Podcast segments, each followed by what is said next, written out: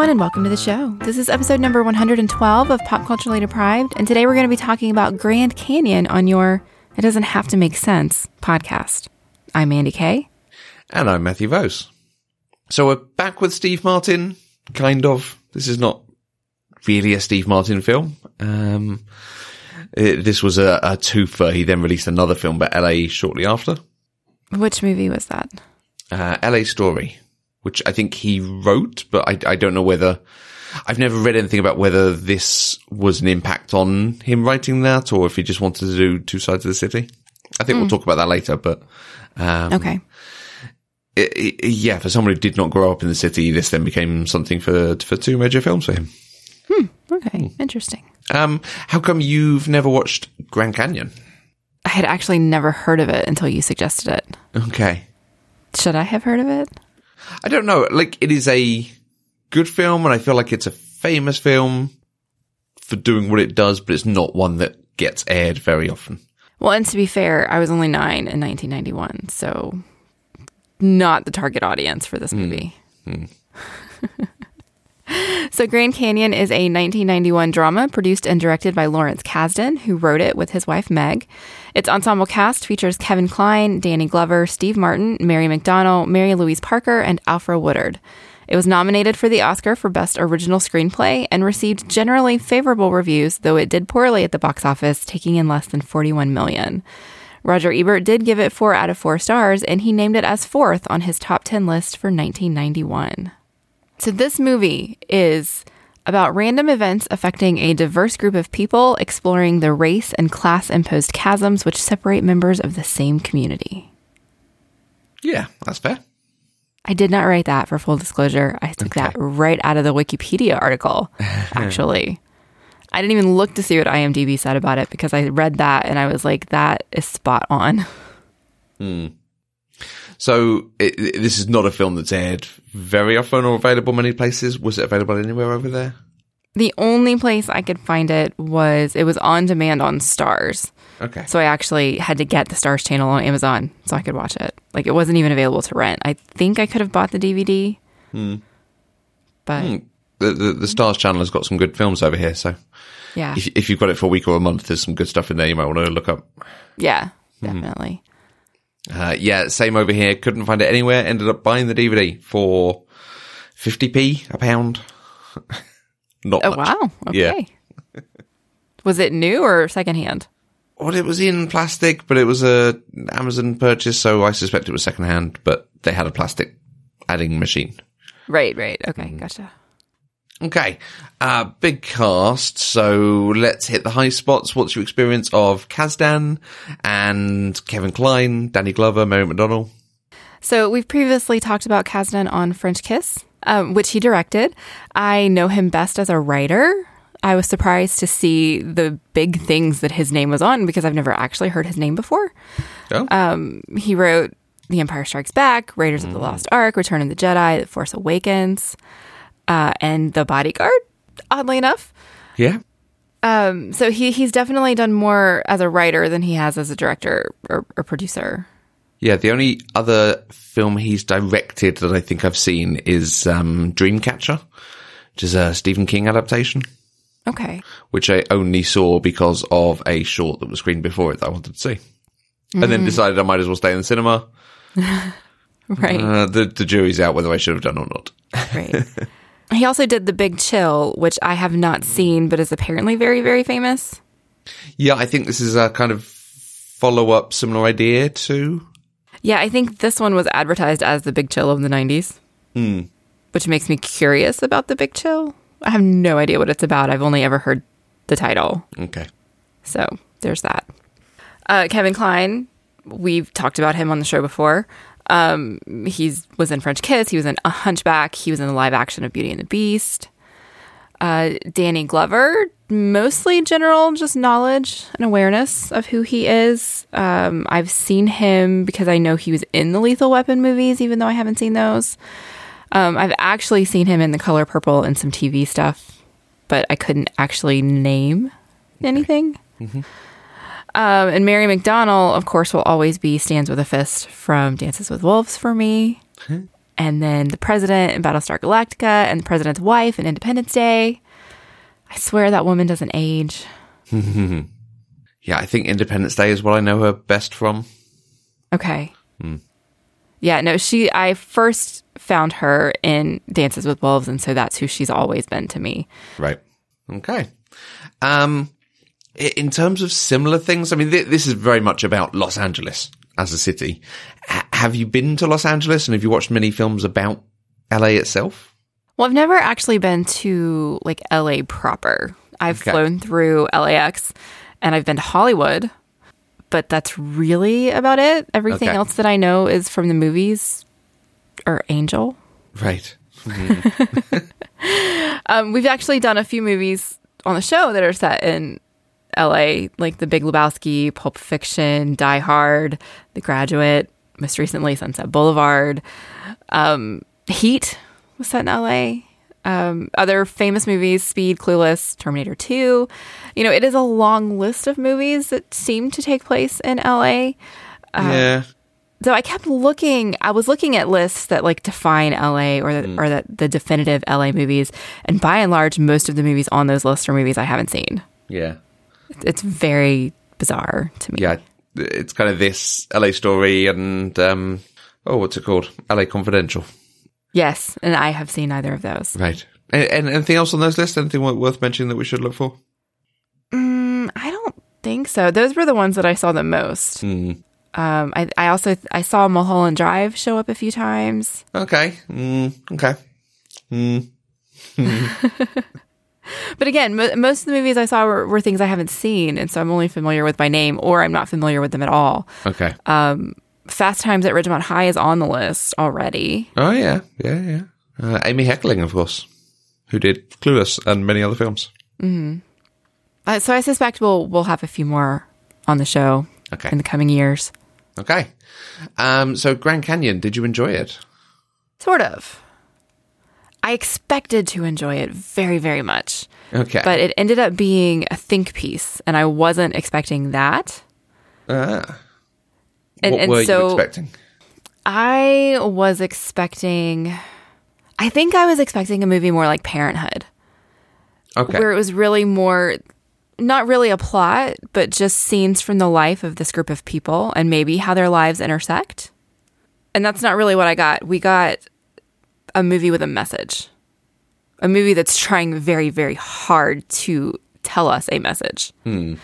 And that was unexpected. okay.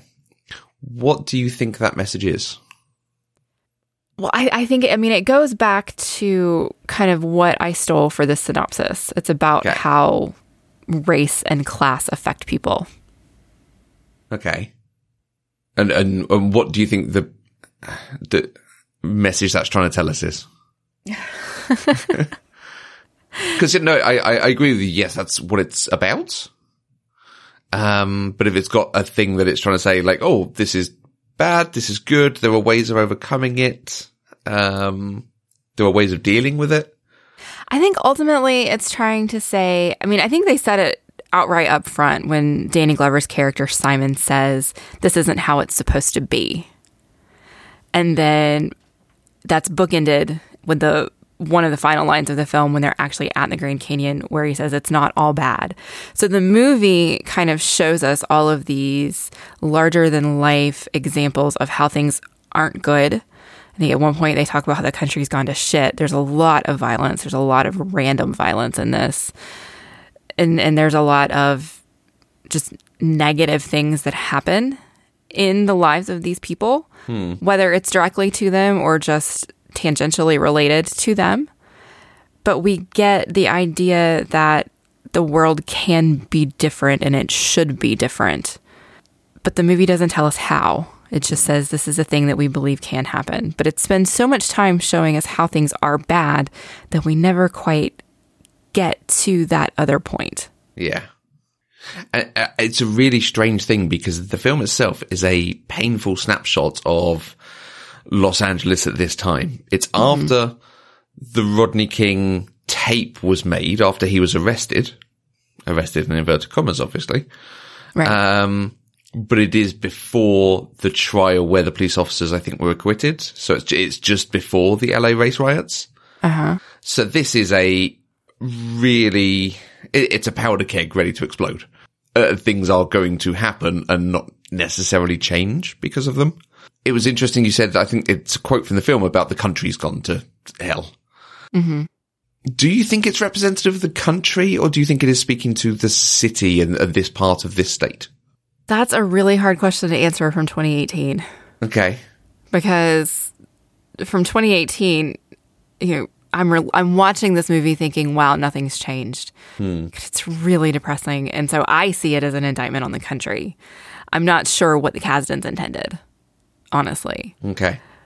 it is so very heavily set in LA and it's so very heavily dependent on the different neighborhoods in LA that it it almost feels like they're specifically talking about that city and the neighborhoods in that city because of the way they talk about where Mac's car broke down and how they want to get Simon's sister out of her neighborhood into a new neighborhood. It feels very localized to LA but they do make comments about the country as a whole. Um, Mac does, his wife does, Simon does. And, and so it, it could be just using this city as an example of the country as a whole, Okay. which may be what they were intending, which gives it a much more lasting message because, God, it's really depressing. Mm-hmm. The more things change, the more they stay the same, I think. Do, do you think anything that's showed here speaks to uh, your experience of America or the experience of people outside of the state? Is is it still something you can go? Yeah, I can I can see what they're doing. They're talking about the the where the country has ended up. It's not just okay, people from LA again. Okay, Yeah, no, it's definitely not people from LA. okay, It's not necessarily things I've personally experienced in my life, but they're things that I've seen happen to other people. They're things I see on the news. You know, recently we've had, you know, Charlottesville protests. We've had Ferguson. Hmm. You know, so many things have happened over the last four or five years that are very reminiscent of this very particular time period that this movie is talking about. That it's it's definitely not isolated to LA or even to California. right, okay. So there's a line from Steve Martin's character. Uh, he says, "That's part of your problem. You haven't seen enough movies. All of life's riddles are answered in the movies." which is a good philosophy.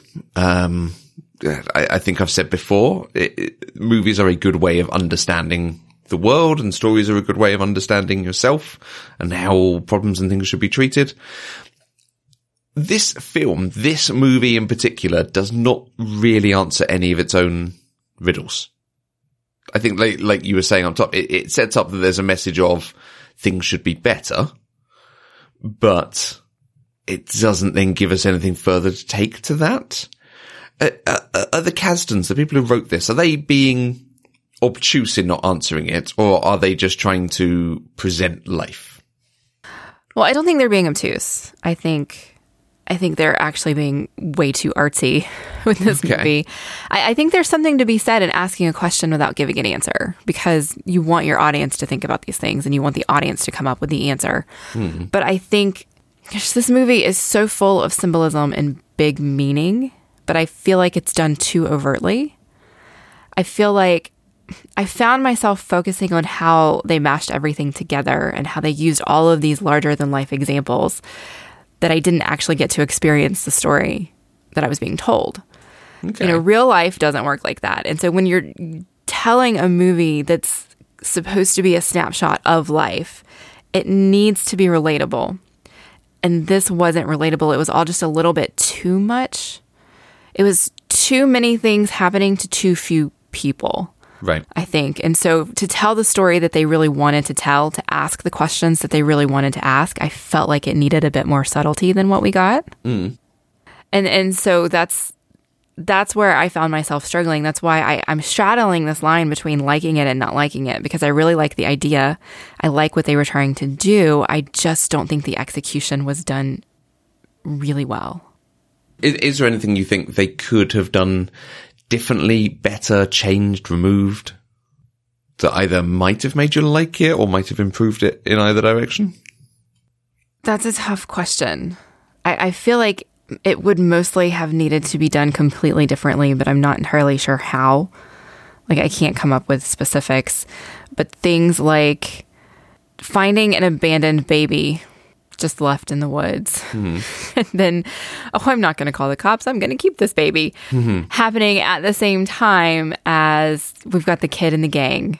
Happening at the same time as Davis randomly just getting shot in the middle of a busy, crowded street because he wouldn't give the mugger his Rolex when he's offering up his car. Mm-hmm. Like, it was not believable at all.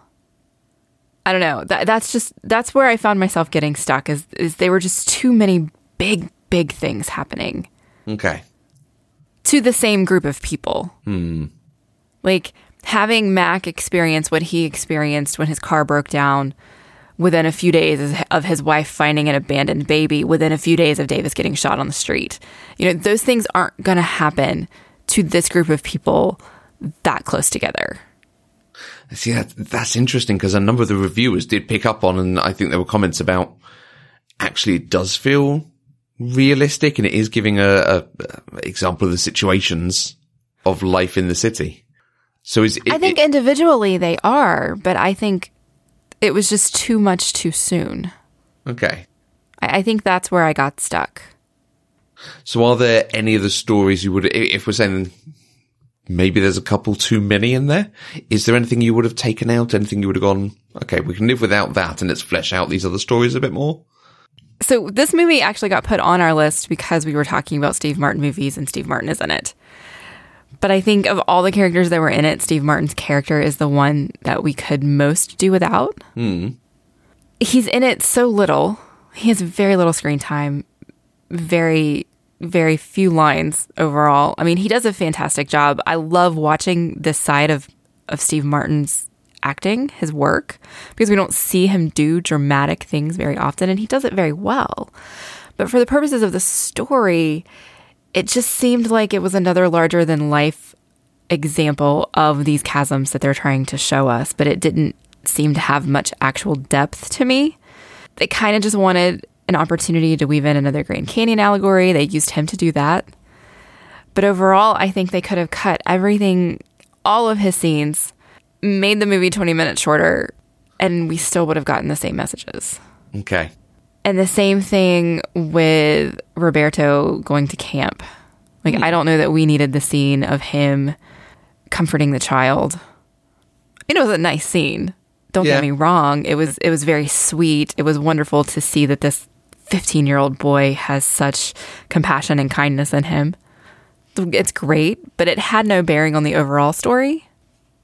Yeah, that's definitely the one I have taken out. I, th- I think it works better with the idea of he's just gone now. And so she has, uh, the, the, the, one of the views is that she has this hole in her life that she wants to fill by having another baby.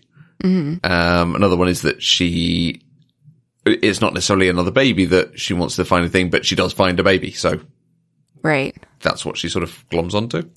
Yeah. Um, Yeah, and I mean, I understand that they were using him going to camp and meeting the girl as just another stepping stone where they're showing us that he is growing up. He's going to be leaving home, which is causing these issues for her. But like you say, it could have been done just by having him leave and not even be part of the story. yeah. Um, and, and so, again, that probably would have cut another 10 minutes out of this movie. This movie was very long. It was not. It was like two hours and 15 minutes. It's very long for a movie from 1991. Okay. um, I'm torn over whether you could just lift out Steve Martin's character. I think it would be interesting to see a movie about living in Los Angeles with no one related to the entertainment industry. Hmm. But at the same time, it's such a big facet of, of the, the, that area of the country that it would almost scream of, well, no, they'd know someone or, or you could have someone. And I think because they're trying to show kind of blue collar worker, white collar worker and the 1%, you know, someone who is clearly very successful, very rich and thinks he's the boss of everyone. Maybe. I, I think I would have appreciated his character more if they hadn't been so in your face with the violence stuff with him Okay. because he made I mean, he, he's made his career on these over the top, bombastic, very violent movies. Hmm. That's that's what he does. And so then he has this random act of violence happen to him, and then all of a sudden he's seen the light. He's changing his ways. He's he's gonna not do violence anymore, is what he says. He wants to devote his life to other things because it's senseless. But then the next time we see him, ah, that was just a few minutes. I was delusional. I'm I'm going to go back to doing what I'm doing. Yeah. You know, doesn't stick. it doesn't stick. It doesn't change. And and so for for a movie that's trying to give us a message about violence in the world using such a specific violent example and being so explicit about how it doesn't change just felt a little bit too much spoon feedy. Like they didn't trust the audience to get the message, so we're going to give you this example of what we're trying to say. Okay. And I I just don't feel like it was necessary. Right. Okay. Could you have done any of that better, differently? Is it just it needs to come out because we have the threat of violence to Kevin Kline early on?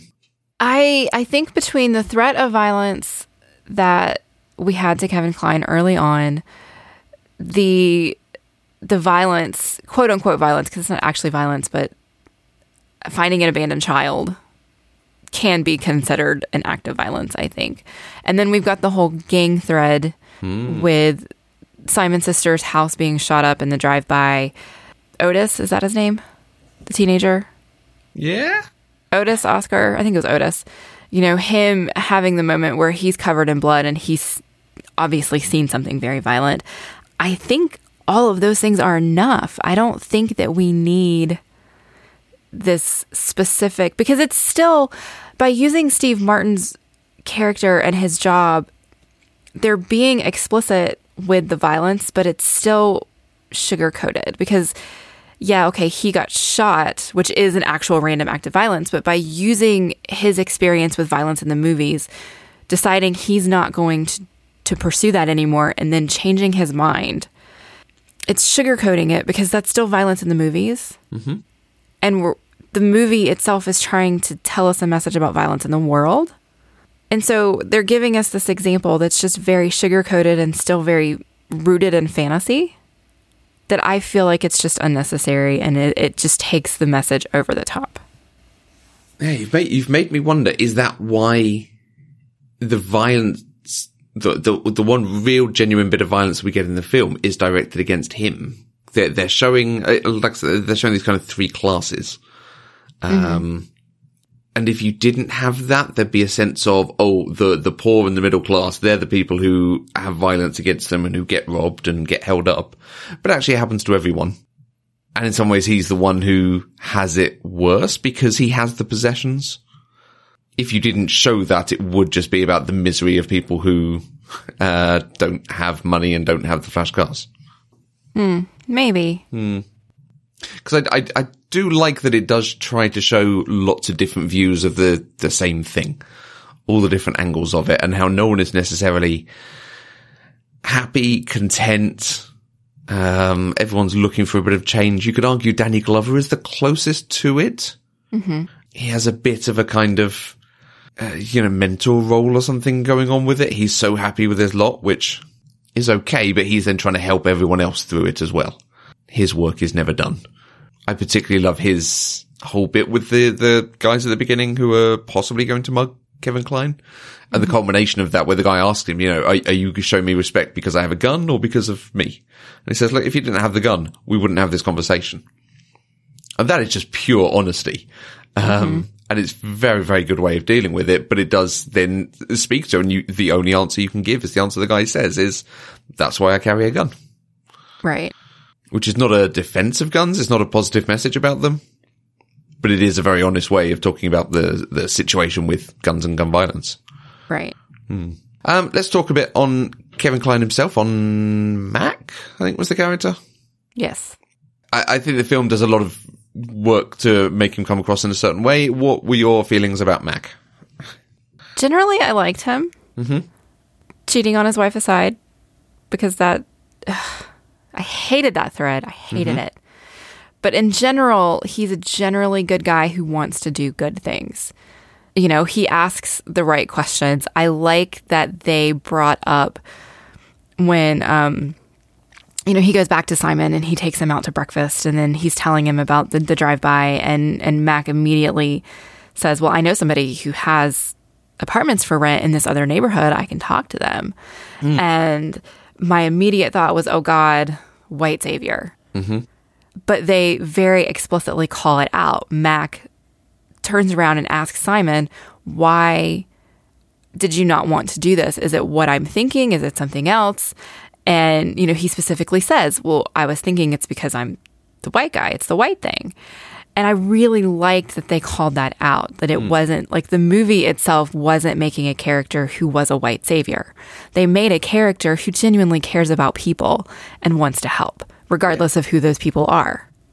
And I Yeah. think that's that's why I liked him. You know, you saw him rushing to help his neighbor after the earthquake when he collapsed. Mm-hmm. You know, you see him trying to help Simon because Simon helped him and he wants to pay that back. You see him teaching his kid how to drive in in a very calm and collected way. You know, everything that he does seems to be because he wants the world to be better. And I just appreciated that about him. Yeah. Yeah, it does a lot to make him a nice guy, relatable, trying to do good stuff in the world. Is it trying to make a comment? And, and this is a 1991 film, so it's probably not. It's probably just showing what guys are like, in inverted commas. The fact that the opening of the film is he's at, he's got floor seats to watch Magic Johnson with the Lakers, I want to say Yes, it's the Lakers. with the basketball sports team.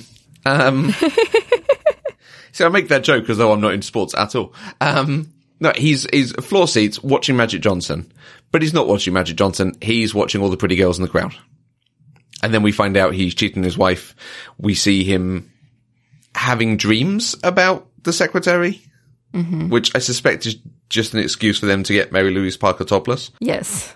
and then him trying to be a nice person so that it's not his fault that she's fallen for him and is having to leave her job. And she's the one who uh, uh, suffers as a consequence of this. Is it trying to make a comment on the way men treat women or the way he is? Or is it just this is a thing and we want to put some pretty women in our film? I feel like if they were trying to make a comment about it, they would have indicted him more, and they didn't. Okay. He still comes out of it as a good guy. To the point where I wish that Mary Louise Parker's character wasn't even in it. Okay. because it doesn't add to the story. It muddies the story. Mm. It muddies his character in a way that it doesn't need to be muddied. Because he either needs to be somebody who is terrible to women and they need to make a statement on what that means or that he just needs to be himself. And i think they're just trying to show him this is this is just a man. This is what he does. And from the 90s i think you know going to a basketball game to watch pretty women is probably from the perspective of a film okay it's very male gazy but that was okay in 1991 uh, i just yeah i wish they had just taken her character out i don't think it needs to be there um we could have found another way to have jane in the story to introduce jane to simon Okay. I, I don't know how. I mean, she she could have just been a secretary who he wasn't sleeping with, you know, just somebody that we see in his life. Yeah, and is it supposed to lead into the feeling of he and Mary McDonnell aren't necessarily right together or aren't going to stay together, but ultimately they do and he's happy with the baby? Again, it's it's another plot line that we don't fulfill, we don't follow through. Mm-hmm. We just see another resolution to it a, a short period later. Right. But coupled with Steve Martin, it does. Uh, I, I like you saying it muddies the waters. Yeah, absolutely. The, these characters are not necessarily clear water. um, and it's it's almost problematic as well that it's the, you know, working Joe who drives a tow truck and rescues him and is then good and then teaches him uh, some of the meaning of life and takes him out to the Grand Canyon. That's a very pompous way to set the character in the story that he's the one who has no problems and is all happy and on top of things. Yeah. I mean, they tried to give him problems because he has a deaf daughter. Oh no, it's so terrible to have a deaf daughter. Who we don't see, do we? No, we never see. We see pictures of her. I And mean, she's- clearly he has a good relationship with her, but I think that mm-hmm. they did that to show that his life isn't perfect. Yeah. But she's not named. No, she's not. Not named. seen on screen. Okay. Finally, let's let's get into his sister's family a bit more. So that's the one that speaks to the gang experience in Los Angeles, which oh, I think neither you or I really can speak to. exactly. But it's particularly coupled with all the interstitial shots you get throughout the film, absolutely constantly, one scene to another, a shot of a helicopter flying over the city, um, or sirens or something. Uh, and I'm sure I read something I when I watched this ages ago about how um, they wanted to have all this in there to show that there was always something going on. There was always a siren. There was always some sort of accident or, or bad thing happening. And it feels very much edited together in the same way as like MASH or Apocalypse Now or Platoon. Just this constant, there is a war going on. Mm-hmm. But they're just doing it with uh, police and traffic and other helicopters, but in this very much the same style. Come what on. I have to say about this. I I like what they were trying to do. I don't like mm-hmm. how they did it. Okay. Again, this is it, it's too explicit. It's too in your face. It's too it's too much. It's like hey, we're going to keep showing you this shot of a helicopter because we need you to know that it means something. And it could have been done so much subtler than it was. Like if they had just had helicopters in the background instead of focusing on the helicopters, it would have been more impactful, I think, to me. Hmm. Because when watching it, I was mostly just distracted. Why are there so many helicopters? I don't understand. like, what do they have to do with anything? Because they didn't have to do with anything.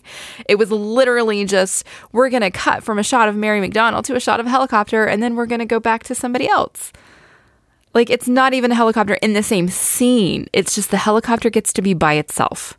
Yeah. And and so I feel like it was honestly, it feels a little bit like an undergrad English paper on symbolism.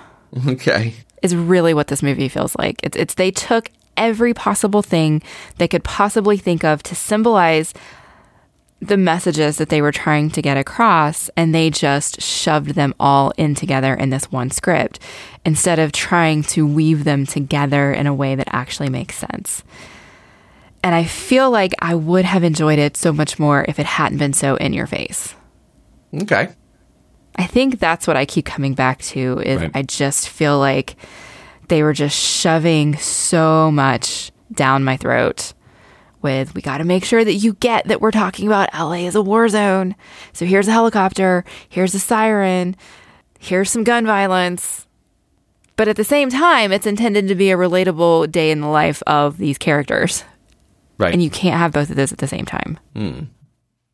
I, I wonder if some of this is again coming to it so many years later. Uh, again, just looking at the, the critics of the time, speaking very much to, uh, it really does show some of the, uh, this, considers the ever widening, widening chasms that divide us. Um, and Roger Ebert uh, himself had a comment of, in a time when our cities are wounded, there, there's a, there was a real feeling of this is showing some of the darkness and difficulty that's going on. And it is part of it also because you've got people like Danny Glover and Steve Martin in it. You need to be a little bit more overt about what you're showing because you might draw in a different crowd who would watch this because of the star power, but not necessarily look for symbolism and not really consider it. So you have to be a bit more obvious with, mm. Hey, by the way, this is what I'm showing you. You're much more generous than I am. no, I mean, you may be right. Absolutely. That it was probably done very intentionally for reasons. And they're just reasons that, that coming at it today, from my particular perspective, hmm. I don't understand. Right. And perhaps if I had been this age in 1991 and seen it then, I would. I don't know. Hmm. Yeah, I'd love to try and find out what was anything written about this a year or two later in Los Angeles and what it showed and what it was speaking to. Did it seem almost prophetic in the way it shows a very violent, very dangerous city? Possibly. I don't know. I don't know. I think we should stop taking it apart. We've probably picked it apart enough. Uh, Was there anything in this? So you're you're on the fence about whether you enjoyed it or not. What what is on the side of the fence that made you enjoy it? So there was a line up front, um, pretty close to the beginning, when Mac takes Simon to breakfast and they're having this whole conversation before they leave. And they're talking about whether or not you get involved with other people's lives. And, and this is part of that whole white savior conversation. You know, how do you help people? Do you get involved? That sort of thing. And Mac has a line where he says, You don't want to fuck with things you shouldn't, but you don't always want to turn away either. And I love that line. Hmm. I think it's just it's an interesting line because th- this is something that we've talked about even recently in my house is if you see something happening to someone, would you get involved? And oh gosh, this came up. I don't even remember how this came up. It was a conversation about, you know, if you were driving a car behind another car and you saw that somebody had kicked out the taillight of that car and there was a hand sticking out waving because they've been stuffed in this trunk. Would you do anything? Would you call the cops? Would you try to stop it? And the people I was having this conversation with, some of them were like, absolutely, yeah. And others were like, no, like, that's not my life. I don't know what's happening. I'm not going to get involved. I don't get involved in stuff that's not me because I don't know what that could possibly be. And so straddling that line is something that I think most people have to live with is how involved do you get in other people's lives when you see things happening? And that they spoke to that so directly here and address that specifically made me sit up and say that's a great way to look at it. Like you don't want to, but sometimes you do, and you have to figure out when you make that choice. Yeah. Did I uh, completely lose you with that story? Yeah, I, I'm not sure I have anything to add on to that. I just I thought it was a really nice way to mm. talk about human perspective. Yeah, it is a really way, a, a really interesting thought to put out there. And that's exactly what this film, I think, is doing all the way through, putting out these thoughts of actually consider the way we're living and what we're doing and what we're doing to other people. Right. It doesn't have the answers, but it's going to try and make you ask the questions. Yes, exactly. Um, I really liked the scene where Mac was teaching Roberto how to drive really? because I did because he he was so calm, he was so good at it, he was so encouraging even when they almost had a very very serious wreck. He still he didn't get mad, he didn't yell. You know, and it it was very I don't know, it was just so encouraging and it was it was a way that I wish more parents were. He was patient, I think. And maintaining patience in that particular scenario was not something that I would personally be able to do. And so I really appreciated it. That's fascinating because I just watched that and think, this guy's awful. He should not be teaching this kid to drive. Oh, wow. Really? Yeah, like the kid is not c- capable, confident enough yet to even be. Oh, hello. Here's what I found on the Shh. Um, the kid is not capable or confident enough yet to change lanes properly. And he's saying, Hey, what are you going to do at this junction? Oh, I'm going to turn left. And, and then he lets him. and then the turn left is incredibly difficult.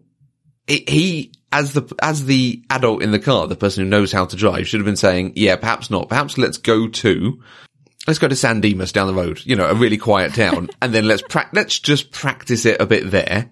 And then we'll come back and do it in Los Angeles. No, no, no. You need to learn it sometime. So let's throw you into uh, Okay. That, that is absolutely a fair perspective. I was just reminded of my own experiences learning how to drive with my stepdad teaching me. Right. And I, I learned how to drive in a van that looked exactly like that one. Okay. with the wood paneling on the sides and, and the blue metal. Mm. And it was very much, let's just go do it. You know, I mean, I, I learned three point turns on a dirt road where there was no traffic, but Right. in general, we went and just drove. Now, granted, I didn't grow up in a place anywhere near as busy Yeah. as LA. I was about to say, like, learning in Raleigh or probably any city in, um, North Carolina is going to be a bit different from Los Angeles. Probably. Yeah. Yes. Yeah. I don't know. I just I thought that given the situation, like as a parent, he could have completely exploded and blown up at him for making the mistake and almost getting them killed. And he didn't. And that's fantastic. Yes. That's all. No, his his reaction to it was very good. Him as a teacher, mm, yeah, no. Okay. I will give you that one. And then I think, even though I really believe Steve Martin's character could have been completely taken out of this movie, he had a quote that was completely irrelevant to this movie, but it's one that I think over and over in my life. And for him to have put it into words on screen just delighted me to no end. And it's when Mac hands his handkerchief to Vanessa after he's taking after they're taking uh, Davis home from the hospital, and Davis is like, "What is the theory on this handkerchief thing? I mean, after you blow your nose on it, you put it back in your pocket, and then you see someone in distress, and you like give them this gift from your pocket, and they're supposed to be grateful as they wipe it all over their face." Yes, that is exactly how I feel about handkerchiefs, and I loved it. I mean, if you're carrying around a dirty handkerchief, you're doing it wrong. But I mean, it's not dirty when you put it in your pocket, but as soon as you blow your nose, it's dirty. Yeah, well, okay, you wouldn't give someone a handkerchief that you've blown your nose into. And if you've blown your nose into your handkerchief, you then put it in the wash later and pick up a clean one? surely, surely.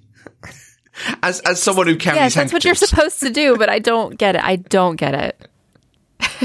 I do admittedly carry them for times that we go to the theatre or the movies and there's crying scenes.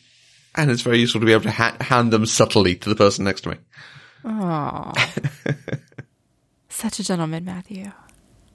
Although I ran out of handkerchiefs when we saw A Monster Calls because there was a lot of weeping through that one. Okay, I'm not familiar with that one. Mm, yeah. So, what about you? Do you have? I mean, you have clearly defended this movie our whole conversation, so I, I think it's safe to say you enjoy it. So, what what did you enjoy the most? Uh, there is not much in this that stands out that I go, that is really good. I really enjoyed that. Um, it is just a good film that poses questions. And I think the fact it is such a strong snapshot of the situation at the time, which I think you're absolutely right is not too different from some of the situation now. But it is very difficult for a film to do this. And I think to do it as well as it does. But a couple of small moments that I did quite enjoy watching it uh, the bit, like you say, where uh, there's the earthquake, Kevin Kline's neighbor collapses and they go to help him. Kevin Kline leaps over the fence like he is a big goddamn hero. Yeah, he Just does. in one bound, he's over and he's going to help. I don't think he's a good driving instructor. He's a good rescuer. okay. Um, and I do quite like, I, I, I this is what made me want to pose the question. I like that his character is shades of grey. Cause a lot of people are like that. I think, I think absolutely it could do more to ask the question about whether we should like him or not, and it doesn't do that. But again, it's a very hard thing to sort of do that. And the the, the film itself has to work very hard to make us like him. But Steve Martin does have a line similar to the one I said earlier when he's talking about movies, but it does stand out as being very, very honest. And this could almost be a strap line for my life. There's so much rage going around. We're damn lucky we have the movies to help us vent it. And that is a really good way to, to put it because movies can help us understand the world, understand ourselves. They can help us figure out problems or think about situations or be empathetic to things we see. And they can be pure escapism and fun and something interesting to put in front of our eyes. Yeah. I think movies are great. I never would have guessed that you thought that. I I knew that you were going to identify with Steve Martin's character um, just from a few of the lines that he had. Whenever whenever he did do the the line about that we talked about earlier, where that's your problem, you haven't seen enough movies. I immediately thought of you. It's like I'm pretty sure Matthew would have said that exact line to me if he had thought of it. And, and it's quite an interesting character. Uh, because the movie does look absolute trash that we see. Like it looks like a very, very bad movie, but he has clearly Yeah. been successful to some degree. So, but it, would- it would be, I, I think all they're trying to show is that the movie is ultra violent without it being a legitimate movie. right? Yeah. Yeah. Where's the money shot? the brains on the window. All right. Well, is there anything else that we need to discuss about Grand Canyon? So I said earlier that Steve Martin wrote a film that is kind of the alternate side of Los Angeles. Um, I think that was where this suggestion came from was, was doing them as a kind of twofer. So one is a very gritty, real side of the city. One is the abstracted entertainment industry side of it and the ridiculous restaurants and cars and all this sort of thing. Do you think you could watch a silly version of Los Angeles at this time, also knowing that the city is like what we've just seen in Grand Canyon? Sure, absolutely. Okay. Do you want to? Sure. Okay. I mean, especially that one came up in many of the definitive LA movie lists that I looked at. So mm. I'd be curious. Okay. And I I like Steve Martin, so if Steve Martin's involved, I have no doubt that I would in, enjoy it or at least not hate it. That is, I think, the one film he wrote that is not based on anything else that he didn't write with anyone else. I think. Okay. Is LA Story? Interesting. Mm. Okay, so we will we will keep it on the list. Yes. Um, and try to return to that at some point. Yep. Cool. All right. Well, if you would like to join the conversation, you can use the hashtag PC Deprived on Twitter. You can find us on Twitter, Facebook, and Instagram at Eloquent Gushing. And you can find both of us on Twitter. I'm at Mandy Kay. And I'm at Matthew Vose. We are 100% funded by listeners like you through Patreon. Anything you can give, even $1 a month, gives access to exclusive content and it helps to support the network. To find out more, visit patreon.com slash eloquentgushing and don't forget to, to visit the homepage eloquentgushing.com where you can find all our other shows. We'll be back next week with another episode of Pop Culturally Deprived. Until next time, I'm Mandy Kay. And am I the only one around who cares about the writing?